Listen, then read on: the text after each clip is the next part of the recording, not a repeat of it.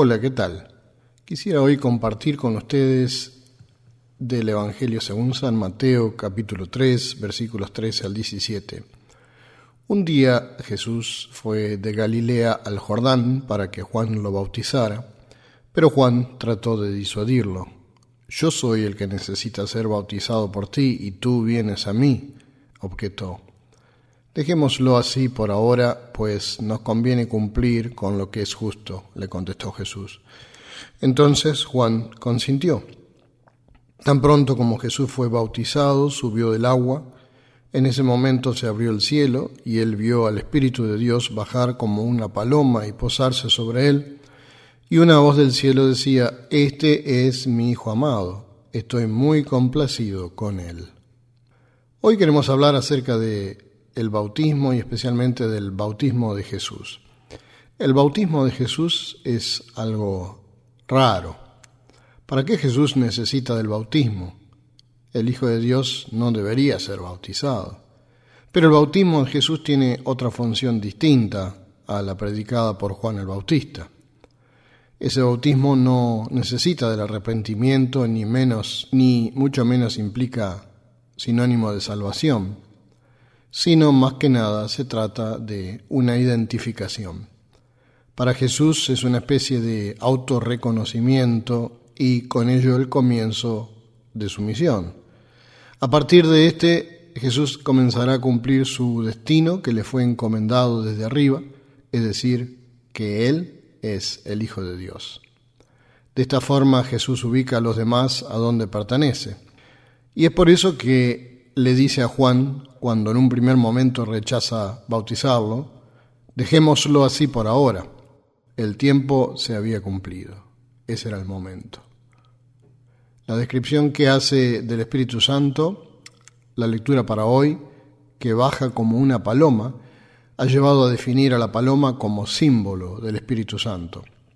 Es tan solo un símbolo, aunque deberíamos cuidarnos de ver al Espíritu Santo como una paloma o como cualquier otro pájaro pues sabemos que el Espíritu sopla donde Él quiere y permanece inasequible. Y quiero contar una historia relacionada al tema del bautismo. Se cuenta la historia de una familia europea muy rica que hacía muchos años iba a bautizar a una pequeña criatura en la gran sala de su enorme mansión. Y así llegaron los invitados, vestidos, todos muy elegantes, y a medida que se iban quitando sus abrigos, estos abrigos eran llevados al piso superior para ser colocados sobre las camas de los dormitorios. Llegado el momento de la ceremonia del bautismo, de pronto alguien preguntó para la sorpresa de todos, ¿y dónde está el bebé? La institutriz corrió escaleras arriba, buscando por todos lados, y regresó con el rostro pintado de desesperación. No podía encontrar al bebé por ningún sitio.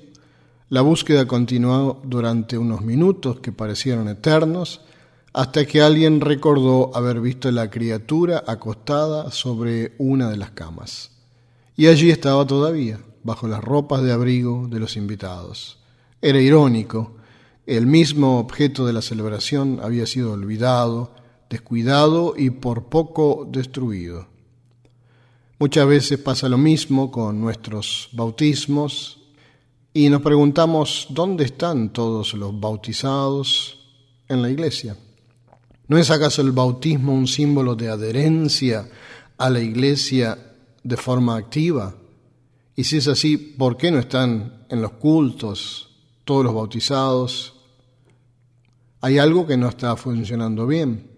El bautismo no es una costumbre o un rito, simplemente, es una promesa de comenzar a vivir de forma activa nuestra vida de la fe.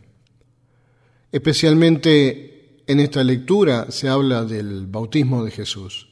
Sabemos que el bautismo ha sido instituido por Jesús y es por eso que lo consideramos algo sagrado, especial, que por obediencia a Jesucristo lo queremos realizar. De allí la palabra sacramento.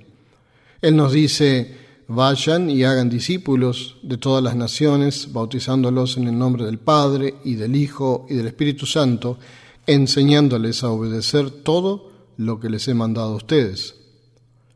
El bautismo es indispensable para la salvación, aunque debe estar unido a la fe, es decir, a una conversión, es decir, a la aceptación consciente de la persona de comenzar a creer y entregar su vida a Jesucristo y comenzar a vivir una vida distinta. Si esa parte de la fe no tiene lugar en la persona, eso no significa que el bautismo no es válido, sino significa que ese bautismo ha sido solo un rito. Si una persona se bautiza por segunda vez, como he escuchado últimamente que hay casos de personas que han sido bautizadas como párvulos y consideraron que debían ser bautizados otra vez, pues para ellos el bautismo, al no haber sido realizado de forma consciente, no tiene validez. Si sucede eso, solo para satisfacer la forma de un rito, se está dando más valor al rito en sí mismo, que a lo más importante del suceso del bautismo, que es el aceptar a Cristo como Hijo de Dios y comenzar así a transitar por sus caminos. Jesús muestra claramente el significado del rito del bautismo al decirle a Juan, nos conviene cumplir con lo que es justo. Con esto estaba dando el lugar que corresponde al rito. ¿Cuál es el bautismo que vale? Y esa es una buena pregunta. ¿El de párvulos o el de adultos, y esto ha sido parte de discusiones teológicas incesantes y desgarradoras en las iglesias cristianas a lo largo del último milenio. El rito del bautismo es algo sagrado, de allí el nombre sacramento, como dije, es un símbolo instituido por Jesucristo que nos identifica delante de Dios y de la gente, de la misma manera que Jesús fue bautizado para identificarse delante de los demás como seguidor de su Padre y mostrarse delante de los demás como el Hijo de Dios. Con el bautismo nos queremos identificar con el rebaño de Cristo, esto es la Iglesia. Queremos identificarnos públicamente como cristianos, creyentes. Queremos adherirnos a la Iglesia de Cristo como miembros plenos, creyentes, confesantes. En la Biblia no hay ningún lugar tampoco donde se niegue al bautismo de niños, ni prohibición alguna explícita. Hasta incluso puede haber habido la posibilidad, puede haber habido familias enteras que hayan sido bautizadas con la presencia incluso de niños.